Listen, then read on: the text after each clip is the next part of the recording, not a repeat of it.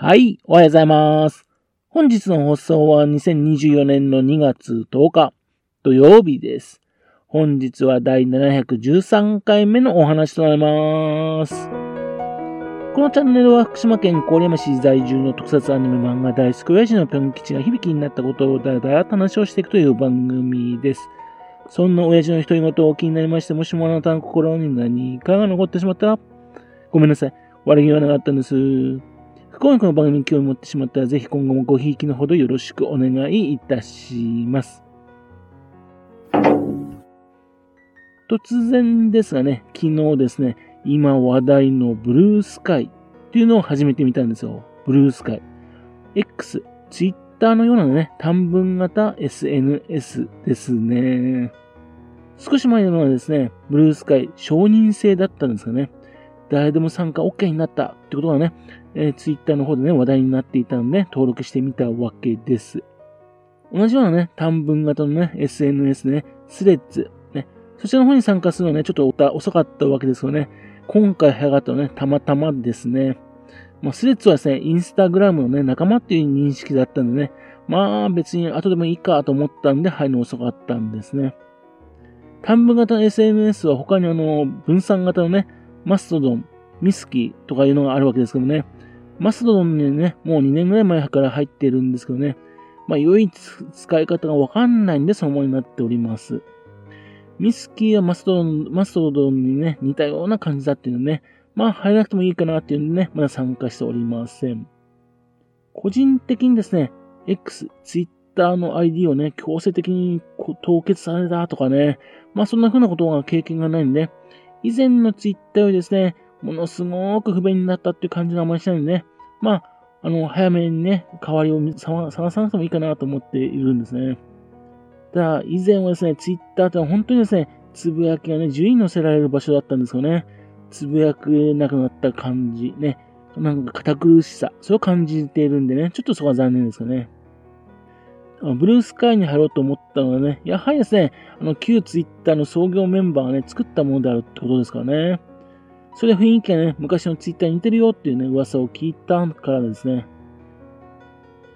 自分、この現在のぴょん吉の ID ですね、2015年からですけどね、実はですね、2010年、ね、それ以前もね、震災前から使っていたんですよ。ブルースカイのアイコンがですね、青い蝶々というのもね、あのツイッターの青いとにね、似ていてね、まあなんか嬉しくなりますよね。っていうんで、入ってみてね、ああ、確かに懐かしい雰囲気だなって感じでね、喜んでおります。しかしですね、実際に使うとなりますとね、まだまだ入らない方がいいかななんて感じしますね。施設よりね、まだ整理されてないって感じがするんですよね。パソコンで貼りますね。あちこち日本語がね、おかしく表示されたりする現象が起きてるんですね。自分のパソコンの関係でしょうかね。海外の世界にですね、無理無理やり日本語のね、世界を押し込んだ感じでしてね、いろいろと変なところあるんですよ。で、あの、ツイッターとの大きな違いっていうのはヒードっていうのがありましてね、自分の好みのヒードをね、登録しておけばね、その情報も入ってくるっていうところがね、そこがね、あの、ツイッターと違うところですね。フィードとね、あと自分で作るリスト、それを組み合わせればね、自分の興味がありそうなことをね、引っ張ってこれるっていうことをね、まあ期待できるかなと思うんですが、まだまだって感じするんですね。例えば、このフィードが便利そうってね、っていうんで、えー、と、登録しようとしたんですね。ところがね、あんまりピンとくるものがないんですよ。ピンとくるものがなければ作ればいいじゃんと思いましてね、自分でフィードを作ればと思ったんですが、それを作るためにはですね、ブルースカイだけではできなくてね、スカイフィードってですね、別なサイト、その ID を取りましてね、それでフィードを作るっていうね、そのような仕組みになってるんですね。ツイッターもね、初期の頃そうでしたそうですけどね、他のサイトがそれと共同でやってたんですね。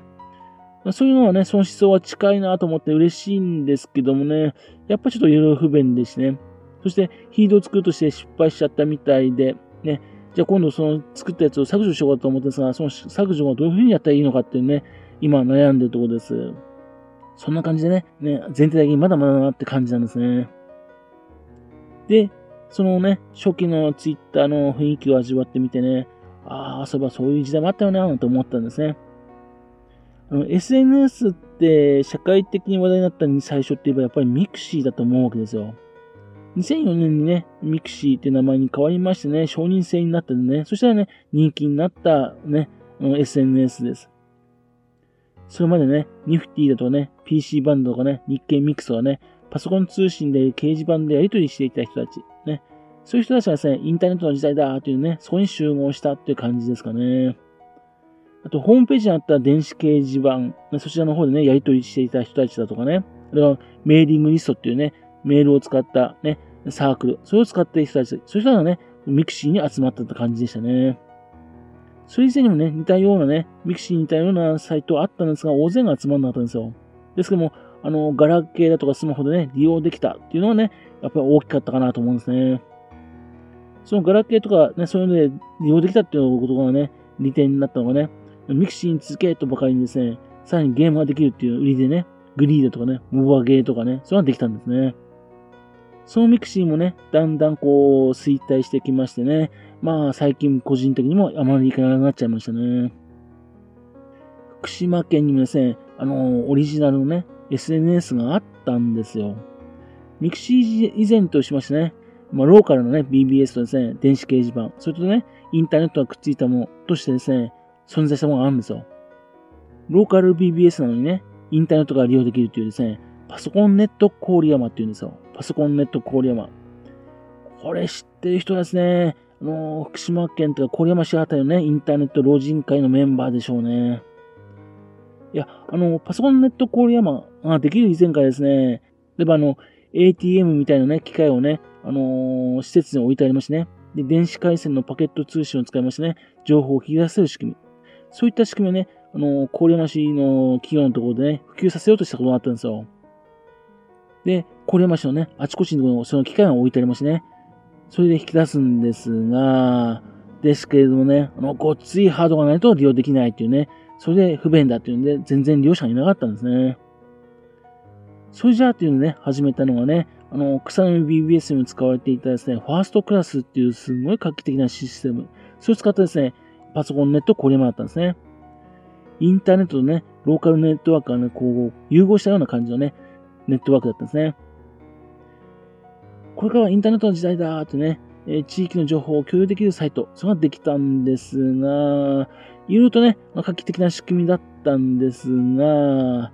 使い勝手がですね、普通のね、ニフティだとかね、 PC-VAN とか、そういうような感じの、あのー、パソコン通信と違いすぎるんですね。一方ですね、インターネットで伸びてきたらですね、ブラウザで使ってみるホームページ、それともまた違うね、画面だっていうのね、っていうんで、流行らなかったんですね。2003年の3月までね、細々と続いてね、終了となったんですね。 mixi が流行った頃にはですね、今度福島県だけのね、 mixi っていうんで、福祉っていうのもできたんですよ。覚えてる人は結構これいる多いかと思います。郡山市のね、スペースワンっていう会社が立ち上げたサイトなんですね。FUXIMA って書きましたね。で、福島なんですけども、そう、フクシーと呼ばせてたんですね。まあ、フクシーって言うとね、やっぱりミクシーに似てるっていうね、っていうんで、こう、みんな興味持ってね、参加したわけですね。それでいて、ちゃんとあの、ミクシーに似たようなこともできますので、結構人気だったんですね。活発にオフ会とかもね、行われていたようです。これ、ミクシーみたいにね、見えるんですけども、サーバーの力を使いましてね、疑似的にミクシーに似せた画面にね、そういう風にできるようにした仕組みだったんですね。っていうんで、サーバーの知識がありますね。個人でもね、こういったミクシーもどき、そういったのを作れたんですね。現在もね、このフクシーのね、入り口だけは残っておりますね。しかしこのね、福祉もね、ミクシーが人気を衰退するよりも早くね、ちょっと衰退したって感じでしたね。この同じシステムを使いましてね、田村市を中心にしたですね、アブクマネットっていうものがあったんですよ。田村市だとかね、小野町だとかね、三春町だとか、ね、そういった人たちが集まってるサイトです。ですけどね、やっぱあのー、人口が少ない、ね、参加者が少ないっていうことで、入ってみると面白い SNS ですけどね、やはり利用者がいないっていうのね、えっ、ー、と、2、3、3年か4年ぐらいでね、閉鎖しましたね。SNS とね、ちょっと違いますけどね、コミュニティとしましては電子掲示板っていうのがあります。その頃ですね、2チャンネルが流行っていたんですが、2チャンネルにね、街 BBS っていうね、匿名掲示板がくっついていたんですよね。現在も見ることできますけどね。あの、福島県の匿名掲示板が利用できたわけですよ。ですけども、2チャンネルというとね、あの別なサーバーなんですね。で、ルールとかね、仕組みとかもいろいろ違ってるんですね。ですけども、それ2チャンネルにね、あのくっついて、くっついてるっていうんでね、2チャンネルと同じだと思いますね。あの悪口、ね、誹謗中傷、それが非常に多かったですね。あの、ひろゆきがね、あの2チャンネルのドメインを奪われるって時期がありましてね、あのあたりでね、だんだん、その、街 BBS もね、こう、魅力失っていきましたね。で、匿名掲示板をね、あの、今現在残っているのは、あの、爆災 .com ですね。現在もね、残ってますね。悪名が高いんですが、ね、そこでね、現在もローカルなね、えー、ネタが交わされていますが、まあ、良い子は言ってはいけないって感じですね。運営会社はね、未だに、どの、なんていう会社がやってるのかわからない、不思議なサイトです。というわけでですね、今回はですね、新しいブルースカイという SNS, SNS に参加したね、福島県に関連した SNF SNS をね、ちょっと思い出したって話でした。こういうローカルなインターネット老人会的なネタってね、残しておく価値があるんじゃないかなと思うんですよね。そのうちですね、なんか整理しましてね、ホームページ化とかしてみたいかなと思っております。